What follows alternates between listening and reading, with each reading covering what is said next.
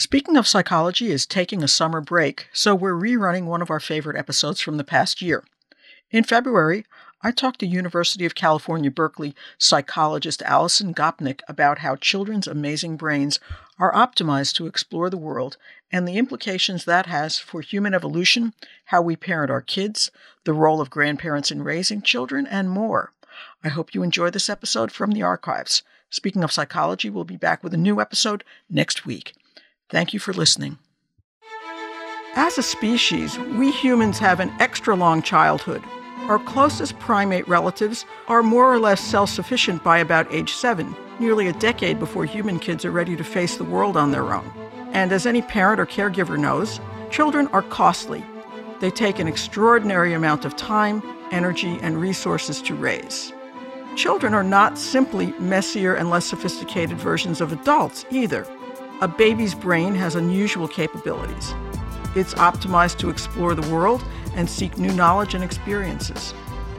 Knowing this has implications for how we think about the purpose of childhood and how we raise and educate our children, even how we might develop artificial intelligence inspired by children's remarkable learning abilities. So, why do we humans have such a long childhood? What's in it for us as a species? What can we learn about our adult selves by looking at kids' brains? And is there anything we adults can do to become more open, curious, and childlike in our thinking? How might that be beneficial? Welcome to Speaking of Psychology, the flagship podcast of the American Psychological Association that examines the links between psychological science and everyday life. I'm Kim Mills. Our guest today is Dr. Alison Gopnik, a professor of psychology and an affiliate professor of philosophy at the University of California, Berkeley. She studies how children learn and come to understand the world around them. Over her four decade career, she's published more than 100 journal articles and many books, including her most recent, The Gardener and the Carpenter What the New Science of Child Development Tells Us About the Relationship Between Parents and Children. She's also written widely about topics including play, schooling, the relationship between grandparents and grandchildren, artificial intelligence, and much more that we'll try to touch on today if we can. Thank you for joining us, Dr. Gopnik. Happy to be here. You have written that kids are the R&D, the research and development division of humanity. That's a really great image. Can you tell us what you mean by that? Well, one of the interesting puzzles, as you mentioned, is why is it that we have such a long period of childhood? Why is it that, you know, not to put too fine a point on it, our babies are useless? In fact, you could argue they're sort of worse than useless because we have to put so much time and energy into taking care of them. And that's a kind of evolutionary puzzle. And it turns out that if you look across many different species, you see this relationship between how long a period of childhood um, an animal has and and essentially how smart, how good they are at learning um, as uh, as adults. So you see this not just for humans, but you see it among primates. You even see it among birds. So that, for instance, ravens and crows are very very smart birds, and they have a much longer period, fledgling period than um, than other less intelligent birds. So that raises the question what is it that that period is doing? is there some function it's serving that makes it worth the cost of taking care of those helpless babies? And the best explanation we have is that there's a kind of trade off uh, between different kinds of things that a brain or a mind can do. In, in um, artificial intelligence, they talk about this as the explore exploit trade off. And the idea is that it's you can't really have a system that's both really, really good at doing things and really, really good at learning things. Because the things that you need to be effective at acting, having very narrow focus, acting very swiftly, only considering a couple of options at a time, those are all the things you need to, you know, sort of be an executive, go out and, and make things happen. And they're very different from the kinds of things that you need to be able to take in as much information as you can from the world, consider as many different possibilities as you can, go out and explore and take risks just for the sake of getting information. Those two things are really genuinely in tension with one another. And what I've argued is that childhood is, is evolution's way of resolving that tension. So childhood gives us this period where we can we can just explore. And the reason why we can do it is because the one thing that babies are really good at is being as cute as they could possibly be. And that that makes everybody else around them want to um, put in the time and work and investment of of taking care of them and then that period lets uh, lets an animal explore learn in a kind of free ranging way. And then, of course, as an adult, you can take the things that you learned in that childhood period and actually put them to use to be able to do all the kind of uh, uh, planning and action and executive function that we do as adults. What do you think it feels like to be a kid and have your mind in this exploratory state all the time? Is there anything that we experience in adulthood that might come close? Yeah, so it's a really good question about, you know, what is it like to be a baby? There's a famous paper by the philosopher Thomas Nagel about what is it like to be a bat and what is it like to be a baby. And again, I think I, you know, part of the big picture of uh, the point of the work that I've done is it's it's very easy for people to think about babies as if they're sort of defective grown-ups. That the way to think about development is okay. There's this, you know, absolute marvelous peak of human development, which is, you know, being I don't know, the 30 year old philosopher who's writing the article. um, and and then everything else is just sort of building up to that or else falling off from that later on when you say become an old lady the way I am now. Um, uh, but of course, from an evolutionary perspective, that doesn't make very much sense, right? And you can see that in discussions about consciousness too. So there's been this sort of idea that you know the the 35 year old philosopher in his armchair is the peak of consciousness. And when he's sitting there thinking about consciousness, that's the greatest kind of consciousness you could have. So that means that babies who are obviously not doing that sort of thing must be less conscious than adults. But I think there's a good argument to be made that babies are actually more conscious than adults. And the reason is if you think about what the function of their, uh, the functional characteristics of their experience, the fact that they're learning a lot, the fact that everything around them is new, even the fact that when you look at their brains, there's a tremendous amount of plasticity, as neuroscientists say, a lot of change going on. Um, all that fits with the picture that they're actually more open to more of what's going on in the world around them than we typically are when we're adults, sort of stuck in our little narrow uh, internal uh, paths. And I think there uh, you know, for instance, the kind of classic uh, Buddhist psychology has pointed out this contrast between the way we think when we're just into in our own heads and focused on one specific thing and the way that in some kinds of meditative states like open awareness states for example we're suddenly open to everything that's going on around us. We're aware of everything around us. I think another example is uh, travel for uh, for adults. So when you go to a new place you are not very functional you don't you often you know at least if you're like me you leave your uh, you know, you leave your your charger in five different places, and you're not. It's really stressful to even get from you know your hotel to the conference center. Um, but on the other hand, you're you're much more aware of everything that's going on around you, and you know those couple of days in the new place in Beijing or Paris feel as if they're full of consciousness in a, in a really deep, important way that um, that it's not like your everyday experience. And then the most recent thing that I think might be revealing about this is that there's some recent work that suggests that um, people under uh, the effects of certain kinds of psychedelic substances, that you know, there's been a, great deal of work recently about kind of a renaissance of work on on uh, on psychedelics and uh, and their potential effects, and um, the brain effects of those looks like from the new studies that the brain effects of those substances are a lot like putting the brain back into its childhood state, the state of a great deal of plasticity and not very much control, not very much frontal control. And again, the sort of, you know, if you sort of think about, um, uh, I think everybody who's seen a, a baby has had that experience of thinking, gee, that baby is just really out there, right? you know, you watch the baby looking at their hands or looking at their mobile and thinking this is the most amazing thing in the world. Everything's a discovery. Sort of fits. That's yeah. right. So so that the babies seem to be more tuned into even little details of the world around them, even though they don't have the kind of focused internal. All right, here's what I'm going to do tomorrow. Here's what I'm going to do the day after that. That uh, that we do as adults. You've talked about how children's brains are lanterns of consciousness, while adult brains are like spotlights of consciousness. That's what you're talking about here, right? I mean, what, what do you mean by that?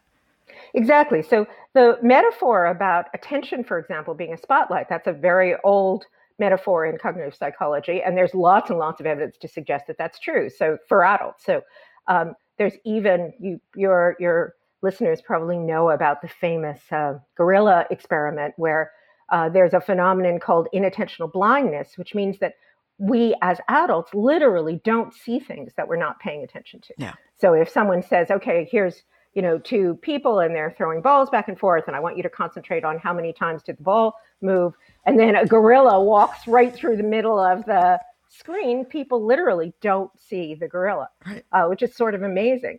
But it gives you a sense of how narrow and bright that spotlight is. And I think if you look at uh, babies and young children, you're not seeing that kind of inattentional blindness. The focus of uh, what the babies are doing are, is much wider. And of course, that has some disadvantages, like it's hard for babies to pay attention or to concentrate. Uh, but you know, one of the things I say is when we say that children are bad at paying attention, what we really mean is they're bad at not paying attention. So what they're bad at is filtering out all the other kinds of things that are going on around them. That fascinating little, you know, piece of dust on the floor, or the sound of that airplane high up in the sky that we grown-ups don't even notice. Um, it's, they're bad at not paying attention to those things and just paying attention to the thing they're supposed to be paying attention to, like putting on their jacket to get to school. So in, in recent years, you've become interested in the other end of the lifespan as well. I know you've written about, in addition to our having long childhoods, that humans also have unusually long old age. And you believe that both of these factors are critical to human intelligence and adaptability. Why is that? So there's two things that are that are really interesting uh, about about this. One is, as as we know, humans have this long essentially grandmotherhood, this postmenopausal period of about 20 years, which really makes us different from our closest primate relatives and makes us different from uh, from most other animals. And and that's always been true. That was true even when we were foragers. That uh, that women uh, live for 20 years after menopause, and of course that's also true for men. So men live for that extra 20 years as well. It's not quite as vivid an evolutionary paradox uh, with men, but it, it it's true in both cases. And that happened pretty quickly. So then there's this puzzle about why do we have that extra 20 years there? And one piece is that, uh, and you know, that 20 years comes with decreased strength and speed and all the things that we know about as we as we get older. Um, and one piece clearly is that those immature, intelligent children need a lot more parental investment. They need a lot more taken care of than uh, than, say, uh, primate babies do. Um, and there's some very nice evidence in anthropology that it's those older people who are actually putting in the time and energy and investment to just help take keep those children alive. But there's an even more interesting story. Um, the one creature that we know of that also has postmenopausal grandmothers, aside from humans, are orcas, um, killer whales. Might seem a bit surprising, like why orcas? Well, it turns out orcas are among the few other species that also has cultural traditions where a particular pod of orcas will choose a particular kind of food, you know, krill or or uh, or shrimp or other other fish. And it turns out that it's actually the grandmothers who are leading the pod who are pointing to the sources of food and and seem to be responsible for some of this cultural trans- transmission.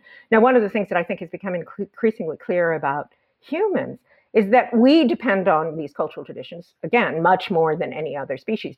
Other species have these traditions but uh, it's uh, you know uh, it's sort of the secret of our success. It's one of the things that's most distinctive about us. If you think about all the differences between what we're doing now um, as we sit here on our, our zoom computers and what we were doing not so long ago in the pleistocene all of that's due to cumulative culture.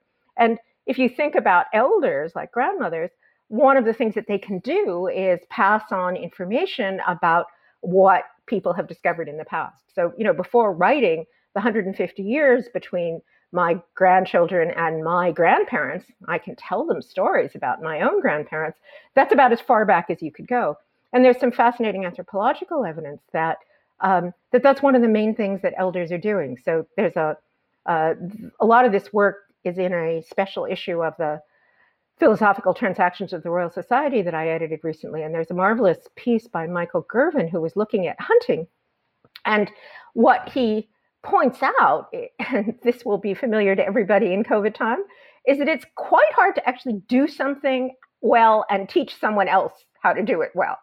So when we make pancakes in my house in the wonderful pre COVID days with my grandchildren, um, one of the discoveries that I made is when the grandchildren weren't there, it's so much faster to make the pancakes. It's like four times, four times as fast. On Sunday mornings, I keep saying to my husband, "How come this is going so quickly?" Um, and I think everyone who's had a has a children at home uh, is aware of that. And what Gurven found was that the the hunters, sort of the prime of life, 35 year old hunters, were the ones who were most effective. Um, but they weren't teaching as much as the elders were. So the elders weren't as good at actually doing the hunting anymore. They weren't as strong, but they were skilled. They were the ones who had the knowledge. So what happened was that those older hunters were going out with the kids and and actually teaching them, showing them what was going on, helping them to figure out uh, what was going on in the world. Now, my own personal, this is a just a just so story, but I think a kind of slightly comforting just so story um, for us oldsters is if you think about that function, another thing that Gurven found was that the elders were the ones who were passing on the stories and the songs and the big structure of how the world worked. Um, and again, if you think about what you do as a grandmother, um, that's exactly what you do, right? It's tell stories about when you were a kid and sing songs. And if you think about it from a cognitive perspective, again, I think something that's really important that we haven't emphasized enough in psychology is this idea of trade offs that we can't have a system that does everything perfectly or even does everything well. There's always trade offs between some things and others. Um, so I think there might be a trade off between being able to remember what happened yesterday, right? Which is not all that helpful if you're trying to teach a new generation. They know what happened yesterday. Um, but remembering what happened, you know, 50 years ago, that might actually really be helpful. So that's slightly comforting when for us people who can't remember where we put our glasses yesterday, but are really, really good about telling stories about um, what happened when we were a little girl. Yeah, back in the day. so we humans also have a long adolescence. And research shows that when you look at things like risk-taking behaviors, that our brains don't fully mature until our mid-20s. So I'm just wondering, are teen brains more like children's brains or adults' brains? Yeah, this is a really fascinating piece, and in a piece that I did in uh, in uh, in PNAS in, in 2017, really for the first time in my career, I started looking at adolescence and thinking about adolescence. Um, and what happened it was one of those nice empirical things where I wanted to, you know, I'm, this argument about the kids being more exploratory isn't just sort of made up out of whole cloth. We've done a whole bunch of studies that show that children are actually better than learn at learning in, than adults in cases where the hypothesis is sort of unusual or or in cases where you have to sort of take a risk to be able to get the information that you need. And so we wanted to see how that un, unfolded over the lifespan. Um, so we tested kids from people from five until up through adulthood. And what we discovered somewhat surprisingly was, especially if it was a social task, a task about how you understand other people, the adolescents, what you saw was this really interesting curve where the preschoolers were very flexible and then they became less flexible as they got to school age. And adults were not flexible at all. But the adolescents actually had this new peak of flexibility. And that fits with a lot of the neuroscience that suggests that, especially in domains that have to do with the social world, you see this kind of reintroduction of plasticity and risk taking in adolescence. And, you know, if you think about it just even intuitively, any of you who've raised a child, right? You know, there are these crazy, difficult, imaginative preschoolers, and then they turn into like I am convinced that a nine year old is like the sanest person on the face of the universe, right? Like nine year olds are my my uh, my oldest uh, uh, grandson is nine now, and it's just you know he's calm, he's sane, he's rational, he's thoughtful. Um, and then they hit adolescence, and suddenly, wait a minute, it's like they're three again. They're doing all these things because you told them not to, and they're crazy and they're taking risks. Um, and I think there's actually some evidence to suggest that adolescence is like this secondary period of exploration, especially about things like how the social world works, how the social world should be uh, should be organized, and a lot of the risk taking that we see both in in preschoolers and in in adolescence is connected to this uh, explore exploit trade off about trying to get more information versus taking risks and having um, having costs.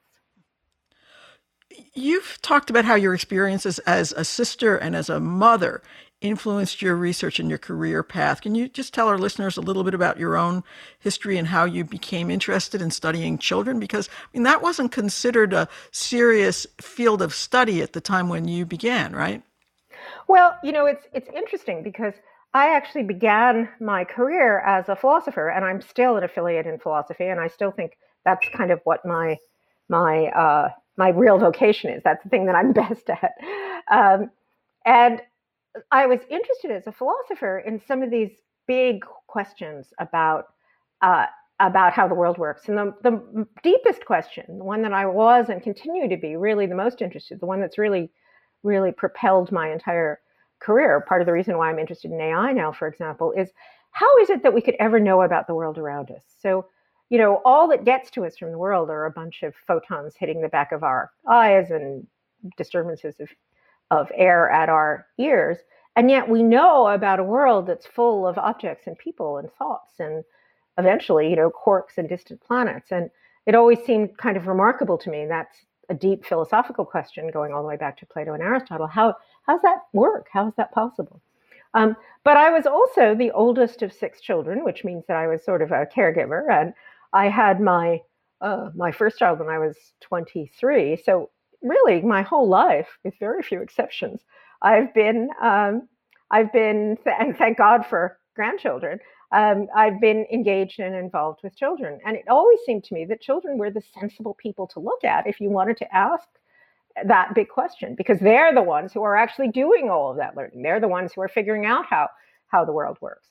Um, and that, you know, wasn't unique. Piaget, the great founder of cognitive development, thought that. In fact, uh, Socrates um, thought that looking at children was a way that you could answer those questions. But it was still, you know, for obvious reasons, children are were and are you know stuff that kid moms take care of it's women's work it's domestic it it doesn't quite have the the kind of status and seriousness often that other uh, that other uh, other kinds of uh, research have so my sort of i mean literally from the time i was just starting out my career very intentionally um, i set out i had a sort of choice point of should i just go and become a philosopher and be a woman who's doing the kinds of things that analytic philosophers talk about? Or should I embrace um, this very female uh, um, enterprise of looking at children and just make people realize that looking at children was just as deep, just as interesting, just as significant as as looking at brains or looking at computers or or uh, or uh, doing reaction times or any of the other kinds of things that adults do. I'm not sure I've completely succeeded at that, but but that's that's sort of the mission, and I I hope that my students are carrying on that mission. Has the fact that more women are, are entering research psychology contributed to to the changes that, that you've seen in your field? Yeah, I think there's no doubt about that. So um, both the fact that more women are involved and the fact that more men are um, the fact that more men are involved with children, right? So one of the puzzles, for instance, you know, the really big revolution has been our understanding of babies and young children. So it when even when I started out, um, which is a while ago, but not that long ago, um, I remember people telling me when I was at Oxford that babies were decorticate, that they were like, you know, kind of like vegetables, that they didn't they didn't have a cortex, they couldn't really think. Um, and even Piaget, you know, the great founder of cognitive development, thought that babies were babies and young children up till about five were irrational and egocentric and solipsistic. And we've just totally turned that on its head. That's that that view's just 180 degrees different. So now we think that even the youngest babies both know more and learn more than we ever would have thought. But an interesting kind of puzzle is like, why were they so wrong for so long, right? I mean, what was it? How could how could how could all of these people, the smartest people, the philosophers, the psychologists, the psychiatrists, how could they have gotten it so wrong? Well, if and they weren't, of, if they weren't the caregivers, they weren't having the same interaction every day with babies, right? I mean, would that be part of it? Exactly, and I think part of the reason was that the uh, the people who were actually spending time with babies did think, wait a minute, I think he recognized me. I think he understands this. They they had a, a rich sense of it, but of course they weren't the people who were writing the books. And it's it's really striking to me now. I have a I have this wonderful uh, new four month old grandson who very sadly is off in, in Montreal. But my, uh, my granddaughter and grandson literally every morning send me a video of what the baby's doing. And I've realized, of course, that technology means that I get to see how he's imitating or he's looking or he's engaged. But of course, those are just a few moments during the day. A lot of the time during the day, a baby will be asleep or a baby will be fussy or a baby won't be doing those things that really demonstrate how smart they are. And it's kind of, if you didn't actually, you know, have the video phone sitting right there so that you could pick it up and do a video at the very moment when the baby's doing it, it would just seem like it was lost. And and in fact, you know, again, if I think about it, when we were starting out, you know, you wanted to record a baby, you had to take a big, heavy, you know, big heavy reel-to-reel recorder and a box full of equipment and hope that you could get something. And I'm wondering if, you know, the new technology means that we'll start getting more data and appreciating more uh, just exactly what what babies can do. Let's talk for a minute about your, your book, The Gardener and the Carpenter. You talk about current parenting culture doesn't really mesh with what science is telling us about the purpose of childhood. Can you explain the difference between a gardener and a carpenter when it comes to parenting and uh, what insights parents and other caregivers should be getting from, from this work of yours? Yeah. So I think the model, it's interesting that the very word parenting really only started showing up in uh, in the 1970s in the United States. Of course, we've had mothers and fathers and parents forever, but but the idea that parenting is this occupation, this thing that you this thing that you do, uh, is is relatively recent. And I think the other thing that's relatively recent is a, a generation of people raising children who hadn't actually really, you know, been the way I was, the oldest of six children, hadn't had much experience of raising children before, but had lots of experience of going to school and working. So they tended to think about raising children as being like going to school and working. It's something that you have a bunch of techniques for. If you just get the right technique and you focus enough, you'll be able to bring about the right outcome. Not quite clear what the right outcome is, but you know, something like you'll have the child who goes to Harvard, right? Um, uh, and that that picture is very, very much not like the picture that comes from thinking about evolution and development. It's very much, it's almost the opposite of this explore, exploit, trade off picture that I've been talking about. Um, that picture is a picture where the whole point is to provide children with a rich, safe environment in which the children can come out in a, wide variety of different ways, in which things are very, are, are very variable and unpredictable. And a metaphor I've used to, to, try and describe that is if you think about a carpenter who actually goes out and uh, has a picture in their head about here's the chair that I want to build and here's the wood and here's what I'm going to do. And if I'm very precise and careful, I can make exactly the kind of chair that I want versus um, a gardener where you have no idea what's going to happen in your garden, uh, or at least from most messy cottage gardeners like me. Um, but also more deeply, one of the things that we've discovered from ecology is that for a garden or any other ecological system to be successful, the key is for it to be variable, for it to be able to do different things in different circumstances, for it to be resilient, so that you know uh, when we have a, a drought the way we have in in California, the succulents are going to do really well, and the you know British cottage garden flowers are not going to do as well, but it'll reverse when the rains come. So having a lot of variability, a lot of difference is one of the things that makes systems resilient. And the point about childhood is to bring about that kind of unexpected uh, variability in the light of change. So it's just the opposite of what the kind of carpenter um, parenting picture would suggest. I want to talk for a minute about some of the newer technologies and their role in parenting. And it's not at all uncommon to see parents in malls or restaurants ha- handing toddlers or even babies mobile phones or iPads to distract them or keep them busy. Is, is that kind of parenting gardening or carpentering? Can you tell? Well, I think it's important to say that one of the functions of this kind of garden has always been that each generation is dealing with a different universe, a different environment that's different from the one before. That's one of the things. Go back to the grandparents, right? That's that's one of the things about our uh, ability to have culture is that not only do we pass on culture from before, but we also innovate. So we also get new cultural discoveries. and part of what childhood has always been about, adolescence particularly, I think, but childhood as well, is all right, I'm in a slightly different environment than I was than my parents are. How do I cope with that environment? And of course, that's very vivid if you're thinking about uh, if you're thinking about technology now. So um, I think again, COVID has made it really striking. I think all of us have had this experience of the children around us being much better at dealing with Zoom than, than we are. Um, mean, you know, it's, a, it's almost a cliche about how quickly children are adapting to this, this new world compared to adults.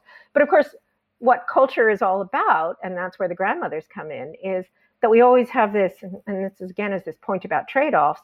Um, we have the, the way we can do that is because we are passing on the values that we think are important to us, the values that we've discovered, the things that we've found out about the world. We can pass those on to children, and then they're equipped with those values to deal with the new world, which is different from the world that we grew up in. And I think technology is a good example of that. So, you know, I can feel myself, look, standing in front of a screen all day is not is not a great happy way to be and you know having the experience of going off into a corner and reading a book or going out into the garden and playing those are all really good experiences and i think i can pass that on to uh, my grandchildren at the same time that my grandchildren can figure out well how do you the puzzle that we all have how do you uh, integrate that with with the reality of the new technology but no matter what, I think they'll never learn penmanship again, right? I mean, you can't impart that particular knowledge. Well, I have to say, as a child who was, if I do say so myself, was always extremely good at school, did very well in everything growing up except in penmanship. I am, as a slightly, slightly dysgraphic uh, person who can't draw and can't write, I'm, I'm, I'm willing to give that up. So we've touched a little bit on artificial intelligence. I know that's an area where you've become pretty deeply involved uh, in, in, the research, and just wondering um, what can AI researchers learn from developmental psychologists, and how would AI based on children's learning be different from the way that many AI systems are being built right now?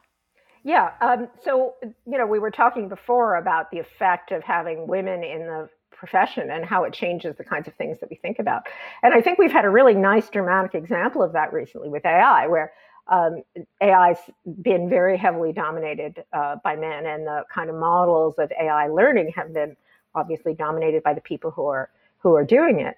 But people in AI, you know, for good diversity reasons as well as for intellectual reasons, have have started to pay more and more attention to to children and and um, and of course, a lot of the people who study children are women. So they've been listening to what women have to say about how children learn.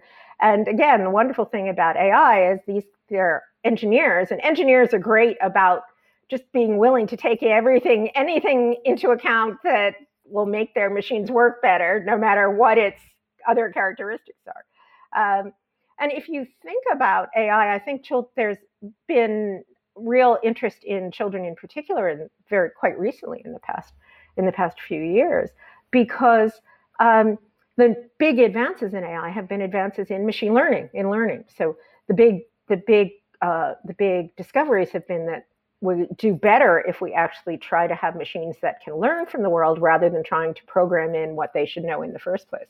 Um, but the kinds of learning that these machines do are pretty limited. So they're they're you know something like here's a giant data set of images and i'm going to tell you label these are cats and these are dogs and now your job is to say which ones are cats and which ones are dogs. Um, and it's amazing that or you know here's a, a, game of go and now your job is play a million games of go and then figure out which times what you have to do to win versus uh, lose. And it's amazing that the systems can do as much as they can that way. But the result is that they tend to be quite narrow so they're good at doing the things that you've trained them to do, but they're not very good at generalizing to new uh, to new examples. So you give them a slightly unusual picture of a dog, let's say a video of a dog instead of a picture, and they they completely bomb out. Um, uh, you change the rules of the game a little bit, and they can't use the things that they learned before.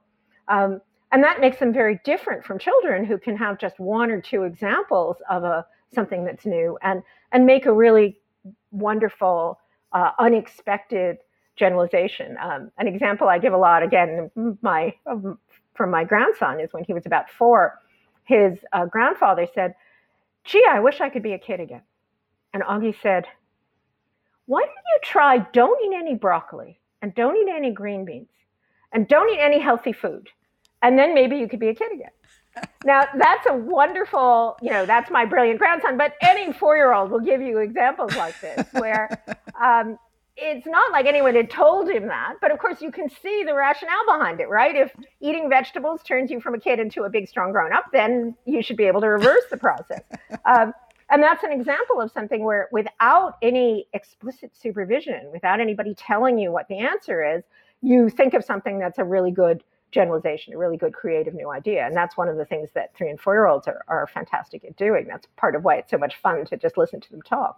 Um, so that's one thing that the children can do. So how is it that they do it? And we think that there's so I've been part of a, a big project um, that DARPA, the Defense Research Group that actually helped invent the internet and, and modern computers, uh, DARPA is funding to try and see if we could design an artificial system that was as smart as an 18 month old, say.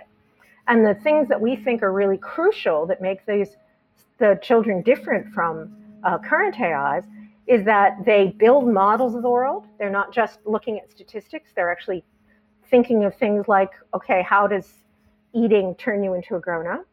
Um, importantly, they explore. Uh, so the instead of being sort of stuck in their in their mainframes, you know, we children are out there doing experiments all the time. When they do it, we call it getting into everything. Um, but they're getting into everything. They're going out and actually getting information. And a lot of there's a lot of exciting work now in AI trying to make curious AIs. That's part of what we've been doing at Berkeley. Could we make AIs that are curious the way that children are? And it looks as if that makes them much smarter than when they're not curious. Um, and then a third thing is that this cultural piece that we learn from other people. So uh, children are imitating, you know, from the literally from the time they're born, and they imitate in very smart, sophisticated ways. It isn't just kind of mindless copying. They're thinking a lot about what is it that the other person around me is is trying to teach me. The work that I did in the first part of my career back in the 80s uh, was what came to be called theory of mind. How do we understand what's going on in the minds of other people? Again, when we started in the 80s, there wasn't even a word for this. Nobody quite thought of it as being something that would be interesting to find out about. Now it's kind of an industry. And one of the things that again people in AI have realized is if you want an AI that works like a person, it needs to understand people. It needs to have a theory of mind, and it needs to use that to try to learn from other people. So, can you have a robot that could see someone do something? Um, and it's sort of fascinating. It's been a wonderful learning experience for me. You know, if you talk to people in robotics, for instance, um, and you think, okay, well, this should be easy, right? You'll just show the robot that someone's reaching for something and it'll imitate. But it turns out what the robot will do is imitate exactly the absolute trajectory of what the person does. And then if you just move the object over an inch, it'll fail because it doesn't know what it's supposed to uh, what it's supposed to do. Whereas the kids will, you know, figure out what is it that you want me to do? Is that the right kind of thing to do? What would be a better way of doing it? They're they're they're doing this in a much more sophisticated way. So that's another big piece, especially in robotics, that that people are, are trying to do based on uh, based on what the kids are doing.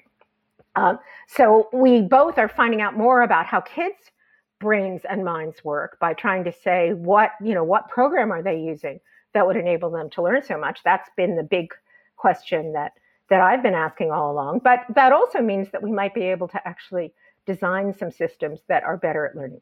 And then the last thing, which is the most recent thing that I've been working on, that I've been most uh, involved in over this uh, over this last year is part of the reason also why children can learn so much is because they have these caring adults around them who are taking care of them and also giving them the kind of information they need to be able to learn. Um, and I'm getting more and more interested again, maybe this is partly being a grandmother, what is involved in being that kind of a caring adult. And it turns out that that's actually very important, oddly enough, in AI, because one of the big problems in AI, it's called the alignment problem, is how could we get AIs that had the same values that we do? So, you know, the big fear about the AIs are going to come and kill us, which is probably not going to happen, but there's still a question about how how do you tell an AI this is what you're trying to do? And it turns out, you know, with humans, it's very hard to actually articulate what is important. What's the value that what's the value that we're we're trying for? You know, the famous example is like you tell an AI to make paper clips. Does it turn everything in the world into a paperclip? It's people in AI call it the paperclip apocalypse, right? Does everything turn into a paperclip because you haven't told it, no, no, no, just these things turn into paperclips. Um, and actually, if you think about um, parenting or being a parent, we face that problem all the time, right?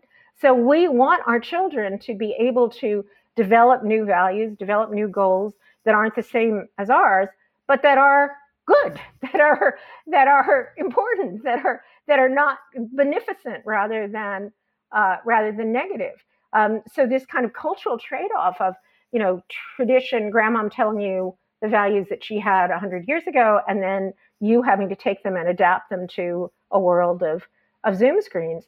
That's actually a problem that we have with AI as well. If we're going to actually have genuinely intelligent AI, we're going to have to figure out some way that we can pass on here's what our values and goals are, here's what's important, here's what's good, and also enable the AI to be able to generalize, to discover and think of goals in a new in a, a new way. And I think that's one of the main problems in AI ethics is how how can we, if we want systems that are on one hand, we want them to be autonomous. We don't want to be sitting there and telling them every single thing that they can do, but we want them to be good and we want them to do the things that we think are important. And actually, that's exactly the problem that every generation of, of caregivers faces. And you know, the more I've thought about it, I, again, I think COVID has made it very vivid that caregiving is something that is absolutely crucial and central to human cognition and progress and, and human life. And yet again, as with children in general, it's very neglected. No one's thought about it very much. The moral philosophers don't think about it. It doesn't fit the kind of models that we typically have in our in our politics. And yet, you know, that individual elder care worker who cares about that person who's sick and is willing to, you know, risk their own health and take care of them, even though they're paid nothing and they're treated incredibly incredibly badly. That I do, I think there's something so deep about uh, humankind there that we we haven't thought about very much. We haven't understood in psychological or or cognitive um, or cognitive terms. Or again, you know, watching this grandchild, this new grandchild, and you know, within uh, three weeks, this is a the he was actually early, he was premature, and yet here's this tiny little creature, and here's these grown-ups who just care more about him than anything else in the world. That's a that's an amazing human capacity that we haven't thought about very much and we don't understand very well. So that's kind of the the the the thing that's kind of on the cutting edge of what I've been doing with my time over the last year or so. Well, maybe, that, and this is kind of a last question, but I think that you perhaps have answered it in, in, in many ways in just this last um, topic that we were discussing. But is, is do you think that there's still anything that could, could surprise you about children's minds after all these years of, of studying them? Yeah, well, of course, in detail, this is really true. Every time we do an experiment in the lab, we get surprised. So it's it's it's a you know uh, I'm used to the fact that we'll do a pilot and I'll say, yeah, I'm positive the four year olds are going to be able to do this. So I've got, you know, 40 years of experience, I know, and they do something completely different. They do something completely unlike, completely unlike what I would have thought, or vice versa. My student says, how about we try this? Um, we, we had an experiment uh, recently trying to see if children could understand this some very abstract ideas from AI about variable choice, where I'd say, no, that come on, that's something that they couldn't possibly understand, and they're, you know, like the two year olds are are doing it in minutes. So I think I think uh, I think there's no question that they're going to continue to do things that are uh, that are really surprising that I wouldn't have anticipated, um, but I wouldn't have anticipated in the first place, which of course is part of why it's so much more fun to study them than it is to study any other creatures. well, this has been really interesting and a lot of fun, Dr. Gopnik. Really, thank you for, for joining me today. Well, it's always great to talk to you and to talk to talk to all the APA listeners. Thank you. You can find previous episodes of Speaking of Psychology on our website at speakingofpsychology.org or wherever you get your podcasts. If you have comments or ideas for future podcasts, email us at speakingofpsychology at apa.org. Speaking of Psychology is produced by Lea Winerman. Our sound editor is Chris Condayan. Thank you for listening. For the American Psychological Association, I'm Kim Mills.